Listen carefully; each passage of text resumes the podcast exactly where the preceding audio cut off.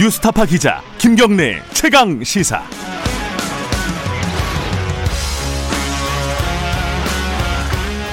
네, 김경래 최강 시사 2부 시작하겠습니다. 헌법재판소가 공수처법이 위헌 아니냐 이런 논란에 마침표를 찍었습니다. 이제 합헌이라는 결정을 내린 거죠. 어, 이제 공수처가 이제 탄력을 받고 이를 추진하게 될 것 같은데 여기에 대한 뭐 이게 문제 제기를 처음 했던 게 야당 아니겠습니까? 야당의 입장도 좀 들어보고요. 뭐 공수처 1호 사건이 뭘까? 이거 다들 궁금해 하시는데 여기에 대한 얘기도 좀 해보도록 하겠습니다. 시간이 좀 되면은 선거 얘기도 좀 여쭤보죠. 김기현 국민의힘 의원님 연결돼 있습니다. 의원님 안녕하세요. 네, 김기현입니다. 반갑습니다. 네, 반갑습니다. 지금 헌법재판소가 이 국민의힘 헌법소원을 기각을 했잖아요. 어, 그러니까 뭐 공수처법은 합헌이다라는 거예요. 근데 이게 이제 민주당에서는 지금까지 국민의힘이 발목 잡았으니까 사과해야 된다 이런 얘기 하고 있어요. 어떻게 보십니까? 그 판결 내용을 제가 쭉 읽어봤는데요. 네. 아, 이 정도 수준의 판결을 하는데 무슨 1년이 걸렸나. 네. 아, 한 달이면, 한 달이면 족하고도 남을 것 같은데. 예. 그런 생각이 듭니다. 예. 이거, 이 사안은 뭐 사실관계가 복잡한 게 하나도 없습니다. 뭐 증거조사를 할 것도 없습니다. 증거는 네. 다 명확하게 법률로 나와 있고. 네. 법률적 판단을 어떻게 할 것이냐 하는 건데. 네. 그걸 1년이나 끌었단 말이죠. 이 제소가 된 다음부터. 네. 결국은 이 헌재가 비겁한 판단을 했다. 저는 그렇게 생각합니다. 오. 왜냐하면 이 법이 시행된 것이 작년 7월부터 예. 날치기로 처리되었습니다만 어떻든 그 법이 7월부터 시행이 되는데 네. 그법 시행 이전에 해달라고 그, 그토록 요청해도 음. 묵, 묵묵부답이었고 네. 그 후에 또 국민적 온- 그 관심을 불러 일으키면서 정치적으로 굉장히 큰 논란이 되었던 다시 개혁하는 날치기법 음. 날치기 공수처법을 또다시 처리를 해서 그것이 또다시 뭐 필리버스터까지 뭐 되는 이런 여러 가지 여, 여, 여건을 거쳤는데 네. 그때까지도 묵묵부답이었고 음. 그에 따라서 처장까지 다 임명이 되고 나니까 사실상 기정사실화된 거죠 공수처라는 제도가 예. 국민들 사이에서나 여론 사이에서 이미 기정사실화 되어버렸다 사실상 자포자기했다는 생각이 들 때쯤 정치적 부담이 음. 없을 때를 택해서 슬쩍 이 사건 재판을 한 것이 아닌가 하는 음. 생각이 듭니다. 결정문 내용을 읽어봐도 무슨 고도의 법적 지식이 필요한 것이 전혀 음. 없는 아주 상식적인 얘기를 서로 간에 주고받은 건데 예. 왜 이걸 1년에 끌었느냐 하는 것이고요. 음, 예. 또두 번째로 이런 정도 사안은 당연히 공개 변론을 했어야 마땅한 거죠. 음. 뭐 개인 프라이버시가 침해될 일도 없고 네. 그리고 뭐 그냥 단순한 사건이 아니고 전 국민들의 관심을 일으키고 네. 찬반 양론이 분분해서 여- 이게 국론이 분열되었던 그런 사안인데 네. 이런 사안에 대해서 왜 밀실에서 설득해가지고 이렇게 비겁하게 판결하느냐 음. 양쪽의 주장이 맞는지 틀리는지 국민들 앞에 공개적으로 내놓고 네. 변론하는 자리를 만드는 것이 그게 당연한 조치인데 예. 그것마저도 안 하고 시간 끌다가 기정사실화 시킨 다음에 음. 뒤- 밀실에서 판결했다. 결국은 코드 인사해서 코드 판결하기 위해서 어, 이렇게 어, 비겁한 걸한 한짓 아닌 거 아닌가 그런 음. 생각이 들어서 예. 결국은 이게 코드 판결 면세 음. 면죄부를 주기 위한 어, 과정에 불과했다 그런 생각이 듭니다. 뭐 참고로 김기현 의원께서는 판사 출신이시잖아요. 그죠? 네 그렇습니다. 예. 그 사과해야 된다는 거는 그러면 지금 뭐 전혀 받아들일 수 없다는 말씀이시네요. 그죠? 이 판결 자체가 얼토당토는 내용입니다. 음. 그러니까 그러니까 뭐 국- 국회에서 통과시키면 무조건 막 기본적으로 다 그거는 뭐 합헌이다는 식의 인식을 갖고서 헌법적 인식조차 없이 이 그 헌법의 기본 원리조차 지금 무시한 채 판결한 음. 것이기 때문에 이게 만약에 이게 뭐 좀 상급심이었기 때문에 참 답답합니다만 예. 나중에 역사적 책임을 지게 될 겁니다. 이 재판관들은요. 아, 역사적인 책임을 질 것이다. 그러면은 앞으로 그러면 국민의힘은 어떻게 하실 거예요? 이, 이 판결에 대해서도 뭐 비겁한 판단, 뭐 정치적인 판결 이런 말씀을 하셨으니까 앞으로는 어떻게 하실 겁니까, 그러면? 뭐 이 판결에 대해서 할수 있는 방법이 없지 않습니까? 우리가 음. 뭐할 수 있는 권한이 없는데 어떻게 하겠습니까? 음. 헌법을 바꾸지 않고서는요. 음. 그러면요, 지금 이제 아까 말씀하셨듯이 기정사실화 된 거잖아요. 판결은 판결이고 판결에 대해 비판적인 입장을 갖고 계시지만은 그래서 공수처가 지금 설립작을 하고 있습니다. 처, 처장 처장 임명이 이제 진지게 됐고 이제 차장을 임명 제청을 했단 말이에요. 판사 출신 여운국 변호사를 이건 어떻게 보세요? 그러면 이 뭐 진행하는 거를 뭐 이렇게 반대한다거나 이러지는 못할 거 아닙니까, 그죠? 뭐 입장을 찬성하고 반대하고 하는 의견은 낼 수는 있겠지만 법적인 권한이 음. 있는 것이 아니기 때문에 네. 의미가 없는 것이겠죠. 저희들 음. 야당 얘기해봐야 지금 뭐 들은 척도 안 하는 분들이시니까. 그런데. 예. 김진욱 처장이 처음에 복수로 이 처장 차장을 제청하겠다 그래서 네. 매우 우려스럽게 생각했습니다. 어. 아니 안 그렇지 않아도 정치적인 중립성과 독립성을 보장하지 못한다는 어, 여러 가지 우려들이 제기되었는데 예. 그것 때문에 야당이 극, 극력 반대한 것인데 네. 거기에 대해서 복수로 차장을 제청하겠다 그러면 대통령 뜻대로 하겠다는 의- 의지로 읽혀져서 음. 굉장히 우려스러웠는데 어, 그나마 그것을 복수로 제청하지 않고 음. 단수로 제청하겠다고 한 것은 네. 나름대로 의미가 있다고 평가합니다. 음, 지금 어, 처장도 판사 출신이고요. 어, 이번에 임명 제청된 차장 후보도 지금 판사 출신입니다. 이거 어떻게 보세요? 이게 그 뭐 수사 경험이 없는 거 아니냐 이런 비판이 처장 때도 일부 있었는데 이게 차장까지 이렇게 되는 건 어떻게 보십니까? 사실 조금 많은 걱정을 하고 있습니다. 음. 처장부터 시작해서 차장까지 네. 다 수사의 경험이 없는 판사 출신 혹은 그 저기 장기간에 헌법재판관 하셨던 분이셔서 예. 아 헌법재판소 연- 연구관 하셨던 분이셔서 예. 과연 수사의 능력을 발휘할 수 있을까 하는 우려를 가지고 있고요. 네. 우리가 뭐 흔히 어디 공무원 퇴직하고 나면 나 뭐 구멍가게해서 먹고 살아야지 이런 분들이 많이 예전에 계셨지만 실제로 그것도 다 노하우가 있어야 되지 않습니까? 네. 작은 동네 가게 하는 것도 노하우가 있어야 되는데 음. 이 고위 공직자에 대한 수사라고 하는 것이 쉽지 않은 아, 그 어젠다들이 많을 텐데 네. 쉽지 않은 그 사건들을 수사할 전문가가 과연 없이 음. 어떻게 할 수 있을까 이해가 잘 안 된다. 수사력의 한계에 대한 매우 큰 우려를 할 수밖에 없다고 생각합니다. 지금 그 공수처 관련해서는요, 1호 사건이 뭐가 돼야 되냐, 뭐 이런 뭐 여러 가지 얘기들이 나오고 있습니다. 그 중에 하나로 지금 거론되고 있는 게 김학의 전 차관 어, 불법 출국 금지 의혹 사건. 이거 공수처로 가야 된다고 보세요? 이게 법리적으로는 갈 수 있는데 아직은 뭐 그걸 결정할 단계는 아니라고 이제 처장은 얘기를 했어요. 어떻게 보세요, 이거는? 이게 법리적으로도 문제가 있습니다. 어떻게 음. 되겠냐면 이게 그 법을 날치기 공수처법을 날치기 처리를 하는 과정에서 네. 엉터리를 많이 한 거죠. 네. 그 엉터리 한 과정 과- 것 중에 하나가 이 부칙 조항이 제대로 안 돼 있다고 하는 건데요. 예. 기존의 수사가 제기되고 있고 계류되어, 계류되고 있는 사건 예. 이런 사건을 어떻게 처리할지에 대한 경과 규정이 전혀 없습니다. 음. 그래서 기존 사건들에 대해서 소급표가 있어서 네. 이 법을 소급해서 적용한다라고 되어 있지 않고 네. 그냥 이법 시행일 이후에 수사가 개시되거나 인지된 사건에 한해서 적용되는 것이 아니냐는 그런 논란이 생길 수 있도록 법을 만들어 놓은 거죠. 음. 워낙 엉터리로 날치게 하다 보니까 네. 세세한 검토들이 잘 안 된 거고 예. 그래서 그 법의 미비점이 이번 그 위원 결정문에도 보면 단그 위원이라고는 의견에도 상세하게 많이 여러 가지 조항들이 어, 설치가 되어 있던데요. 네. 이런 상태에서 기존의 수사를 하고 있는 것들을 가져가겠다는 것은 매우 뭐 적절하지 못하다 그런 음. 생각을 저는 합니다.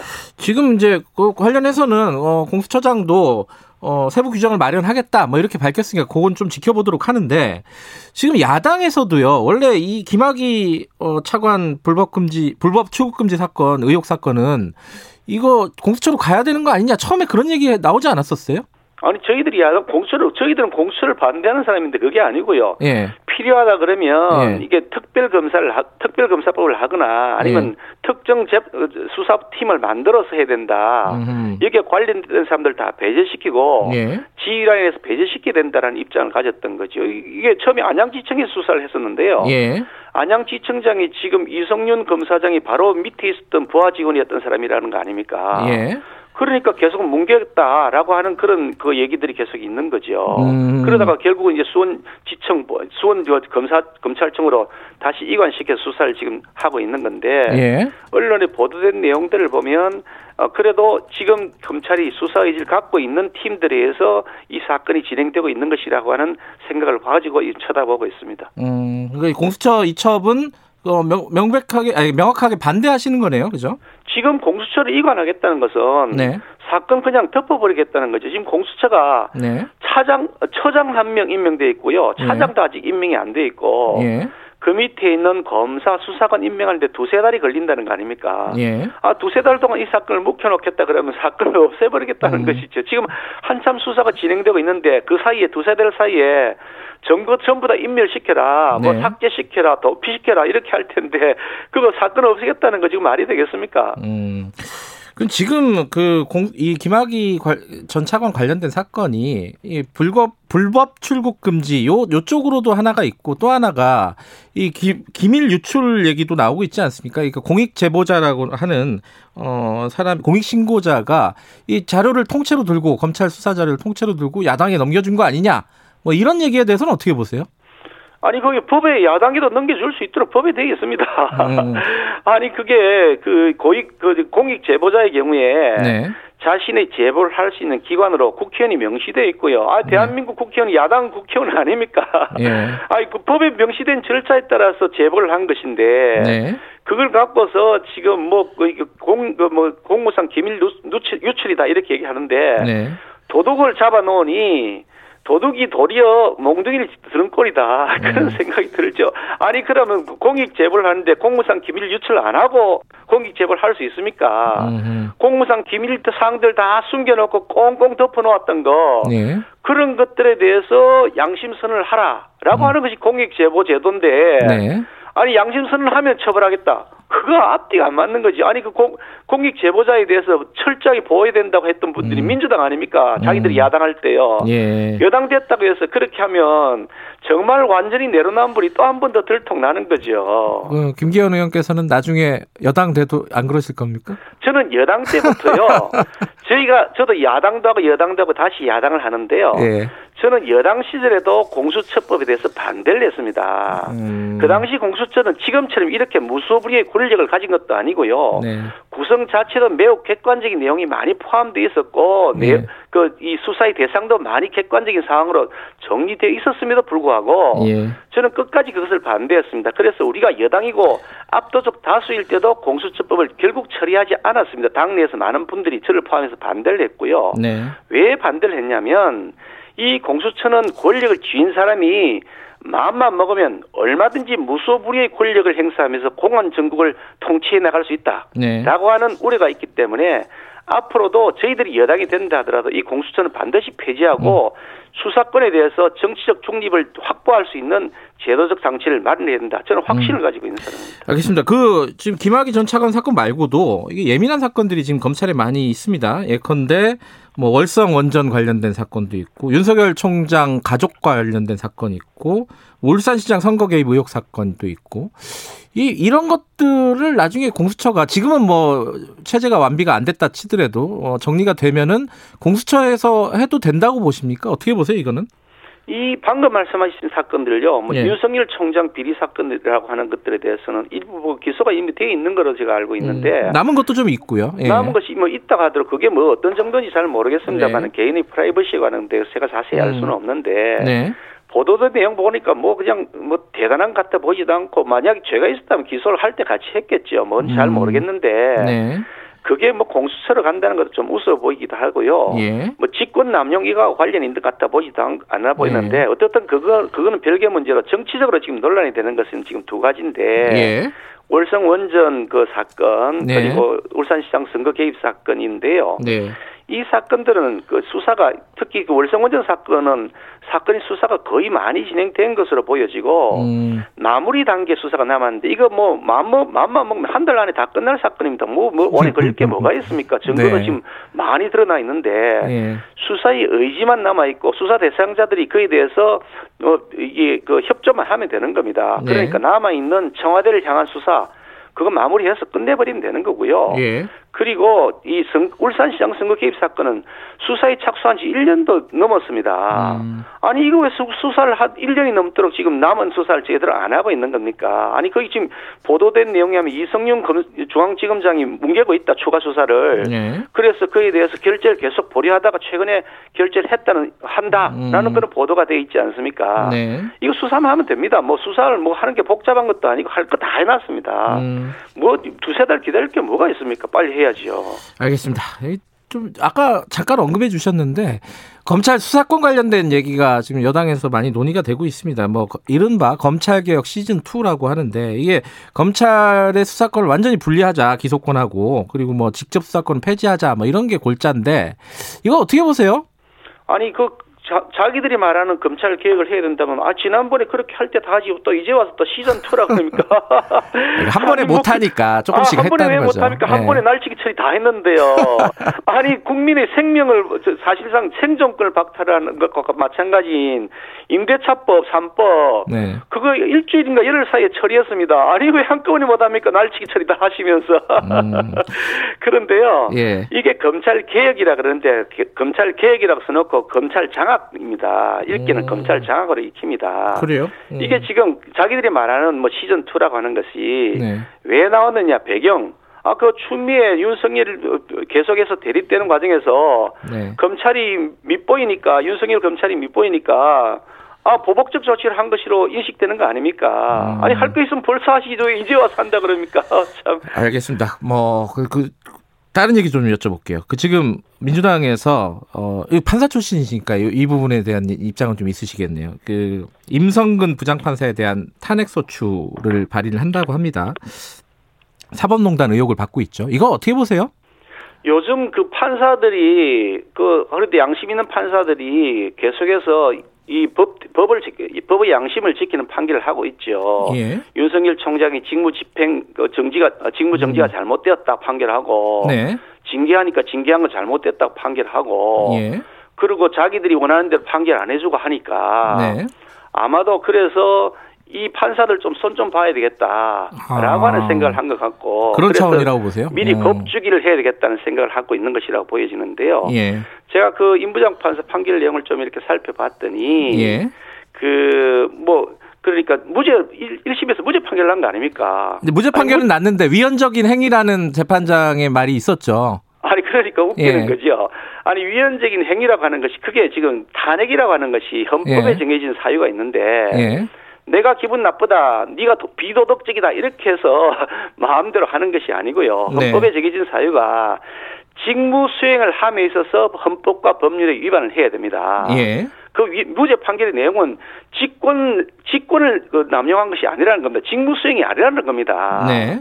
개인적인 그런 관계 때문에 한 일이라고 하는 겁니다. 그 판결 내용이 그래 되어 있습니다. 음. 아, 직무수행이 아니라는 거죠. 그러니까 직무수행이었으면 직권 남용이죠. 그러니까 그게 직권 남용이 무죄가 음. 된 것은 직무수행이 아니라는 것이거든요. 네. 아, 그 무죄 판결이 났는데 그게 어떻게 탄핵 사유가 된다는 건지 결국은 이게 법원 손봐주기해서 시킨 대로 판결 안 하면 너도 알, 알아서 안 하면 어떤 조치가 되는지 알겠지라고 예. 지난번에 금태섭 의원에 대해서 뭐 그렇게 징계를 하는 거와 똑같은 거죠. 이 탄핵 소추를 주도하고 있는 이탄희 의원 같은 경우에는 이 탄핵에 대한 소신은 국회에 들어가기 전부터 밝혔었던 거거든요. 그러니까 지금 상황하고 좀 어, 연결하기는 좀 무리가 있는 거 아닌가라는 생각도 들고요. 어떻게 보세요? 아, 그분 한 분의 그분 한 분의 생각이 뭐 민주당 전체의 생각 같아 보이지도 않고요. 음. 또 거기다가 민주당 지도부도 처음에 이거 뭐 찬성 안 했던 거 아닙니까? 음. 그러다가 지금 뭐 계속해서 자기들 내부에서 이게 정무적으로 필요하겠다. 네. 정치로 이용해 먹을 수 있겠다. 네. 한번 겁을 주는 게 좋겠다라고 판단했으니까 지도부가 네. 거기에 대해서 추진하겠다고 한 거겠죠. 아 자기들 내부에 지도부가 추진한 게 아니고 네. 지도부는 처음 반대하는 입장을 가졌던 거 아닌가요? 알겠습니다. 그 시간이 거의 다 돼가지고 이 선거 얘기는 못 하겠네요. 요거 하나만 좀 여쭤볼게요. 지금 여당에서 4차 재난지원금 논의하고 있습니다. 정민에게 지급한다는 게 가닥이 좀 잡혔다는 보도도 있고 요. 손실보상 법제화한다는 얘기도 있고 이거 어떻게 보세요? 이거는? 그 사실 참 그 어이가 없기 짝이었는데 예. 그 작년에 작년 연말에 금년도 예산을 심사를 할 때그 예. 예산 안에 재난지원금이 아예 포함이 안 돼 있었습니다. 네. 아니 작년 연말에 금년에도 계속해서 코로나 팬데믹이 지속될 게 다 뻔히 보이는데 네. 정부 예산안에 안 넣은 거죠. 네. 이유는 뭐냐?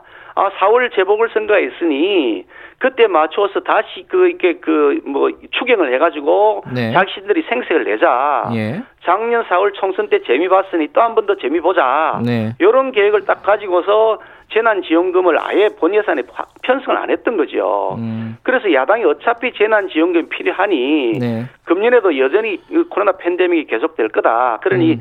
미리 본 예산에 다- 담자. 그래서 저희들이 제안을 했더니 처음에 여당이 반대했습니다. 시간 없고 그거 안 음. 된다고.